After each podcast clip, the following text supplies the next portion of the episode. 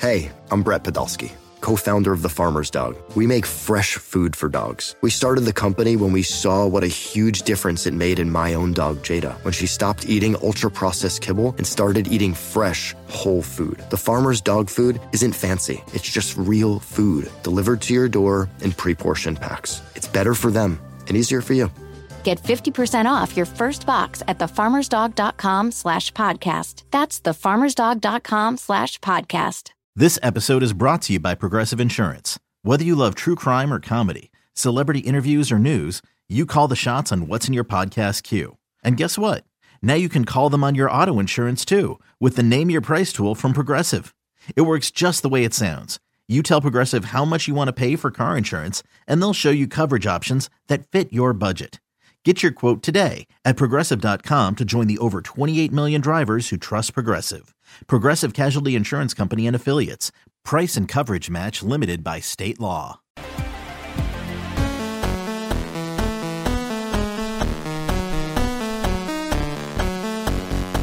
Let's get back to You Better You Bet, presented by BetMGM on the BetQL network.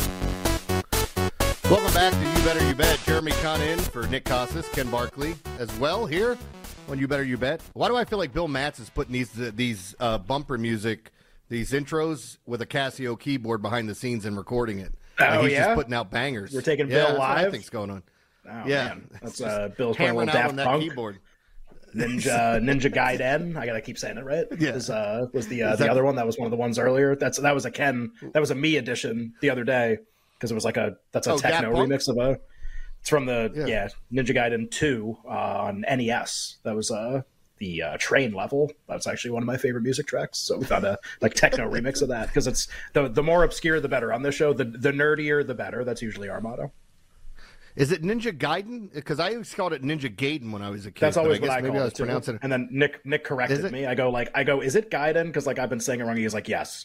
He's like, I've been to Japan. This is how you pronounce these words. I go, oh, okay. So now I have to say it that way on the he- show. It stinks. You think he made that up? Did you ever try to call him on it? Like, have you really been to Japan? He it's, uh he he tends to uh he tends to make stuff up sometimes, and I'm usually really gullible and I believe it. This was one anything anything pronunciation, Japanese things, Asian culture. He's like too obsessed with these things for it to be uh, a facade. It's uh, for it to be fake. So he's uh yeah. I think normally I'd be right there with you. I think this one was uh, this one was authentic. No, I, I believe him. I'm just wondering, you guys have a closer relationship if you're like, ah, come on, dude. Did you really go to, like, you know, call him out on some right. stuff? It would have been yeah. funny. I, like I don't know if he went. Like I wasn't on the plane with him. It would be very funny if he just like did. Do you ever uh, you ever watch the show News Radio that used to be on with Phil Hartman and those guys? Yes. Do you ever used to watch the show? So Yep. there's a uh, Andy Spade, Dick, right. uh, famous like famous for a few reasons, like comedian, was uh, played a character named Matthew on that show, and there is literally an entire episode where he comes back from a trip to Japan with all these souvenirs for everybody at the station, and like gives like uh, gives Dave the boss like a samurai sword and like a story to go with it, gives out like books and stuff. And then at the end of the episode, there's some like really heightened argument. And he basically goes like, All right, I admit it, I never went to Japan. I was like I was like, What? Like wait, it's like I was like I you know, I was at the airport and I didn't want to go, so I bought all the souvenirs so you didn't think I'd be weird or something. And it was just like or I didn't think I was weird. So it just it's actually I think we just described a like a plot line of actually a pretty famous sitcom, which is good. It works out. Well, let's get back to these MLB markets. Let's make me happy when we get to the AL. What do you got? Yeah, we do rookie of the year. This is this is uh this is the the Jake special. This is the Jeremy special. God, I'm positioned where it's kind of the me special here now too, which is great. Uh, look, we've done this market a ton. Every time we do it, the handicap is the same. Uh, Masataka Yoshida's chances of winning are not nearly what the market has them at, even though there was a time when he was hitting well, never well enough to justify the price, and he was always the vulnerable favorite. What we're seeing occur really, really, really slowly is he is starting to gradually drift from being the favorite to the second choice. His price is going up and up. And spoiler alert, it's going to go to about 9,000 to 1 in, by sometime by the end of the season. Because it seems very, very unlikely that he is going to win. So the updated market for this uh, Josh Jung of the Rangers is uh, plus 260, Yoshida 3, Gunnar 350, Hunter Brown 6. Then a lot of long priced guys. the notable ones like like Ruiz of the A's is 20. Like just maybe he leads the majors in stolen bases. Like he's really not going to win. Royce Lewis is 25. That seems really unlikely now, which really, really hurts me deeply. But maybe in another month I'll feel differently. Uh, a ton of pitchers who can't win, with the exception maybe of Taj Bradley, are in like the 30 to 40 range. And that's like kind of it. Zach Neto of the there's two other players we can talk about. Zach Neto of the Angels, I think was kind of like onto something. Started to homer a little bit. and he got hurt and uh, he's on 10 day IL, which is a really big bummer. And so he he's going to get hurt by that a little bit. Obviously, it doesn't gives everybody else a chance to put more ground. He had really almost caught up to everybody, and his price had not dropped, and it was like looking like it might be a tremendous betting opportunity. And now you kind of got to like stall on that one and, and hope that when he comes back, he's the same, and then maybe you bet it at that point. He's like 80. And then one other player I'll mention, and then we'll kind of go around the table here. Uh, Ryan Noda of the A's is going to end up being like a really funny situation. So he is thought of by the market as essentially having a 0% chance to win this award. Uh, there is a market that currently has him at 75 to 1 to win AL Rookie of the Year, despite the fact that in both war projections among rookies in the American League, he is number one. so it's just, wow. it is June 16th. He leads the AL in both B War and F War. Leads in both. He is 50 to 1 at MGM. He is 75 to 1 somewhere else. I cannot remember a situation. To be fair, I haven't bet baseball awards very long, but even in like other sports, usually even if the guy stinks, if his numbers are this is kind of like like a mini version of Marcus Stroman. But like look at what happened to Stroman's price. Like he was like 100 and now he's 18 or 20. Like his price mm-hmm. did drop, just nobody thinks he could win still. This guy's price has moved nowhere. And he's still number That's 1. It and it's June 16th. so I just It's interesting because isn't that kind of funny? He started yeah, he started to show up in some of the like a, a, lot of daily fantasy stuff now. Everybody's talking about Noda because he's a cheap first baseman and you can play him and he's got a little bit of pop. Um, yeah, I think he's a good player. That's an interesting pull and bringing him up and looking at the. I would have never guessed he would have been the highest in WAR amongst all these guys because I don't think anybody's going to look at the A's. What would have been tougher? Guessing him number one in WAR getting the three teams that have the jersey you know, not retired or whatever. I mean, that would it's just he's. I think nobody would have gotten that. So, uh, Jake, I know yeah. both you and Jeremy will probably own a lot of Gunnar Henderson stock, and he has been the biggest price drop in the market. So, like Jung's price hasn't changed very much. Like two to one, three to one, he's held. He is second among rookies in WAR. He's just behind Noda and uh, if you average the two projections, and he's second in both, no matter what. Um, and Gunnar Henderson's kind of not there yet, but gaining. He's less than a half win behind both of them, and he's played phenomenally for about a month. Uh, Jake, what what price drop, if any, or or you know movement, if any, do you uh, do you predict here going forward, and how happy are you with what's happening? Oh man, I like listen. Like, You're Ken, so you know this about me. Like, I am Gunnar not Henderson. like victory. Yeah. yeah, I am not victory lap guy. I am not like green check mark guy. Just like occasionally, like if we hit a home run prop, like I'll quote, quote tweet it with a meme of Mike Breen that just says, "I'm about to say bang so loud." Like I'll do that occasionally just because it's funny. I'm going to take such a victory lap on this. I nailed this. Like, yeah, and I, and, I, know exactly the day, May 23rd. Henderson was 35 to one, Jung was 18 to one, and I said this is the time. Like this day, this moment, right now, it's going down. And look where we are now, three weeks later. I like wake up and I look like if I'm sad and I need a dopamine hit, I just look at the AL Rookie of the Year prices because I just I crushed this. I'm not gonna lie. You, like I'm, I am not for somebody who doesn't like guy, victory laps. You're uh, crushed this. You're taking a pretty big one right now for somebody who doesn't like him so yeah. much. You're kind of and he hasn't even won anything yet. Uh, what do you exactly? Okay, he's uh he's plus three fifty. Jung is 260, Yoshida's 3, Gunnar 350. Is Gunnar's price going to continue dropping? We can't know. Night to night performance is going to dictate a lot of this, but like on average, mm-hmm. everybody keeps kind of doing what they're doing. What happens here in the next couple weeks? Everyone keeps doing what they're doing. I think Young or not Jung, uh, Henderson, Henderson, and Yoshida, I think flip at some point. Because I think we're starting to get to this point where it's like, okay, Yoshida's good, but that good is closer to average than it is to great, and Henderson and Jung, their good is closer to great, and I still think like Royce Lewis might just have an adjustment period happening right now, and then after that, he's just going to be awesome. Like we saw the flashes a couple times already. That first week when he got called up, he had a couple home runs in his first couple games too. Like I think the adjustment period is happening that all rookies have. It happens to everybody. And then I think Royce Lewis really has a chance to come down here. And I mean, you're right about Noda. Like people are starting to notice finally that he's a rookie. And I mean, the A's going on that streak helps and puts eyeballs yes. on them. Big but like, yeah.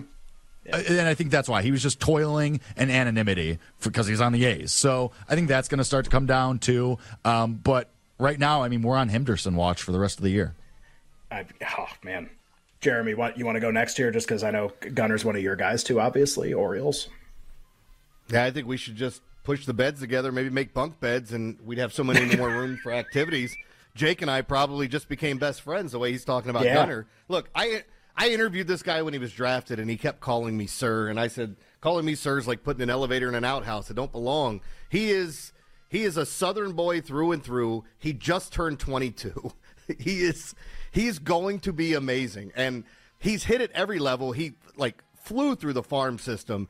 And when he had the slow start, I'm like, just I'm yelling at fans here in Baltimore. Like, please wait. Stop saying send the guy down. Look at what his uh you know his OPS is. It's still really high. He's walking a ton. His batting average is in the low 220s, and he had a high on base percentage. So all this was going to come to fruition. The power. He hasn't even got his man strength yet. Wait, wait until he gets that. I mean, he's lifting. He's getting bigger.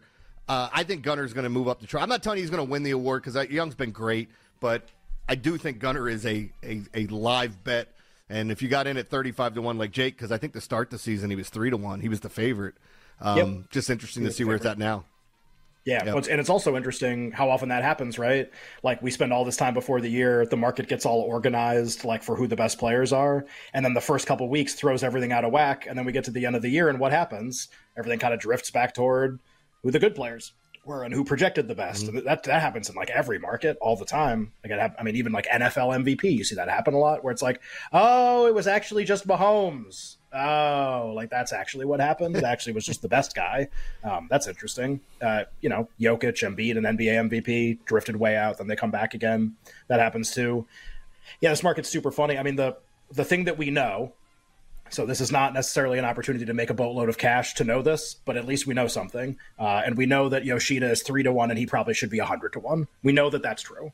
Uh, current F WAR 0.9, B WAR 0.7. He's played the entire season. Uh, Ryan Noda is a two win player, to put that in comparison. So, like, not close. Huge difference. Played a ton of games. So, like, we know Yoshida's incorrectly priced. We've known it for months. Now we just feel more and more confident about it, and the market is starting to drift on him to the point that he'll probably be priced out of it, barring like a crazy stretch where he hits 500 for two weeks or something. Uh, we know that that's true. So, like, okay, if we know that that's true, then we know that there has to be some kind of opportunity to do something. You're still going to yeah. have to like get it right. Like you can't just bet everybody because that would be betting Jung and Henderson, and then you still got to leave the door open for somebody else. So it's not like you can build some insane position right now, but like I would still be kind of in here betting if you have a strong opinion because you have a guy taking a big amount of win probability whose win probability is almost zero now, and like he's still three to one Yoshida. So like the time to stop betting is when he's out. Then it's like cool. Now there's nothing to do anymore. And maybe the organization is wrong of the players at that point but like the time to bet into this is still around. Like, it was better two weeks ago. It was even better two weeks before that but like still still around. So all right like gunnar henderson's probably the most likely player to win probably like don't feel super confident about it but like tim and Jung probably one two right now for projection at the end of the season based on what they've done so far and how much better Gunnar has played recently. And then, okay, is there a third player who can catch them? And then this, this is where you get into okay, when Zach Neto comes off the IL, how does he look? How does Royce Lewis look from now to the end of the year? And how does Ryan Noda look? And it's probably those three guys. People will bring up pitchers. Like, I just don't think Hunter Brown can do enough to be like a four win player or a three and a half win player. It just seems really unlikely. And Taj Bradley was insane in his last start. His B WAR is like 0.1. I just it's just there's like a lot of noise about what this is going to be the rest of the year. Maybe he gets it together and he pitches for an awesome team. So like cool. I just I'm not betting pitchers here. I'm just not. And they take up all these spots. So the most interesting thing, kind of like with Stroman, this is like a a really aggro version of the Stroman thing. When you have a player that no one thinks is going to win, and he just keeps doing something, this being Ryan Noda in this instance, at what point is it like, hey, you know he's winning, like in right now, so like, you want to do something about that? Like, and what what is the date at which that becomes like? Is it July first? Is it August first? You want to make sure if you're going to bet, like you don't want to like wait and then the market's 10 the next day, which can happen in this market at the blink of an eye. Like Gunnar Henderson went 25 yeah. to 3 in 36 hours. Like it's just that's what happens.